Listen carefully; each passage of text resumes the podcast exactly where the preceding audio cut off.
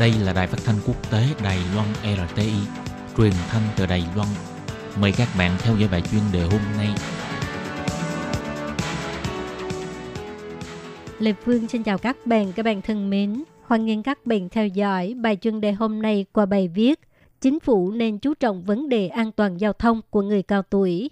Vừa qua, Ủy ban Chỉ đạo An toàn Giao thông Đường bộ công bố, năm ngoái số người tử vong do tai nạn giao thông đạt hai nghìn tám trăm sáu mươi lăm người, đạt con số cao nhất trong bốn năm qua. Tử vong do lái xe sau khi uống rượu bia gây nên có giảm bớt, nhưng số người tử vong vì tai nạn giao thông trên sáu mươi lăm tuổi lại tăng đến một nghìn một trăm năm mươi chín người, khoảng một nửa là do bị người chạy Honda tông dẫn đến tử vong. Trong số người đang đi bộ bị xe tông gây tử vong có khoảng bảy mươi phần trăm là người cao tuổi. Điều này cho thấy sự an toàn đi lại của người cao tuổi đã trở thành vấn đề an toàn giao thông đường bộ. Ủy ban Chỉ đạo An toàn Giao thông Đường bộ phân tích, nguyên nhân khiến cho số người tử vong do tai nạn giao thông gây nên ở người cao tuổi, thứ nhất là dân số người cao tuổi ở Đài Loan tăng cao, tỷ lệ tai nạn giao thông cũng tăng dần theo hàng năm. Thứ hai, dịch vụ giao thông công cộng không hoàn thiện, những người lớn tuổi phải đi xe máy thay thế cho đi bộ, trên đường thường bị xe tông gây nên thương tích hoặc là tử vong.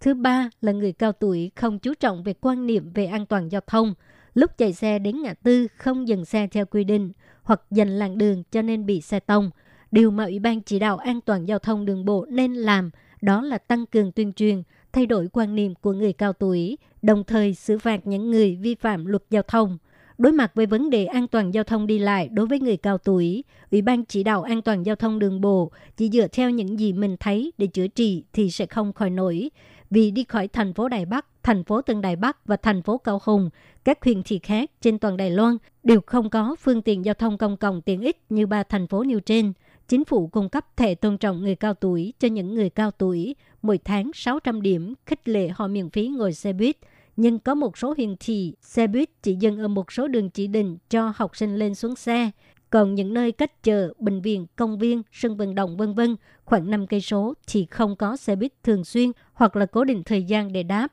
có thể cũng không thể sử dụng được. Những người cao tuổi nếu đi bộ, đường đi ở một số thành thị cao thấp không đồng đều, mặt đất ở vỉa hè cũng vậy, khi cao khi thấp, rồi có một số cửa hàng chiếm dụng diện tích vỉa hè lại không có thiết kế cho người đi bộ, khiến cho người đi bộ phải đi trên con đường dành cho xe chạy chậm, nhưng lại bị chặn làn đường bởi các phương tiện đậu ở bên lề đường, ép họ phải đi bên mép làn đường cho xe chạy nhanh, và họ sẽ bị đe dọa bởi những chiếc xe chạy ào ào, gồm xe máy, xe điện và ngay cả xe đạp. Trong những năm gần đây, ngành giao hàng bằng xe máy phát triển mạnh. Trong giờ nghỉ trưa, nhà kinh doanh đi giao hàng với tốc độ thật nhanh, chạy ngoằn ngoèo trên làn đường nhanh, người cao tuổi đi bộ hầu như là không có con đường an toàn để đi.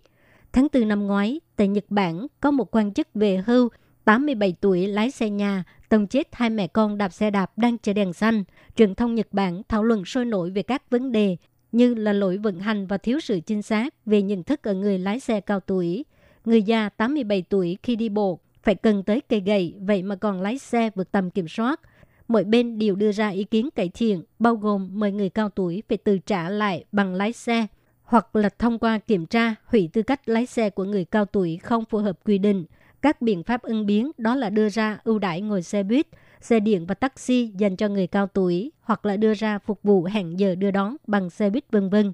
Ba năm trước, Đài Loan đã đổi mới chế độ quản lý bằng lái xe cho người cao tuổi. Người trên bảy mươi lăm tuổi cần phải thông qua xét duyệt để đổi giấy phép lái xe, mà người cao tuổi ở Đài Loan mỗi lần đi đâu với khoảng cách gần đa phần là chạy Honda, nhưng đường xá ở Đài Loan thực sự là không có lợi cho xe Honda. Đầu tháng ba, thời báo New York của Mỹ từng giới thiệu trên toàn thế giới đã có một trăm thành phố cung cấp phương tiện giao thông công cộng miễn phí, đa phần là châu Âu, trong số đó nhiều nhất là Pháp và Ba Lan. Một số thành phố của Mỹ đang thử nghiệm, mục đích là để nâng cao tỷ lệ sử dụng phương tiện giao thông công cộng, kiêm chăm lo người yếu thế, bảo vệ môi trường và an toàn giao thông. Đài Loan nên nhìn thẳng vào vấn đề đi lại của người cao tuổi, tích cực cải thiện trong mong có thể giảm tỷ lệ nguy hiểm của người cao tuổi lúc tham gia giao thông.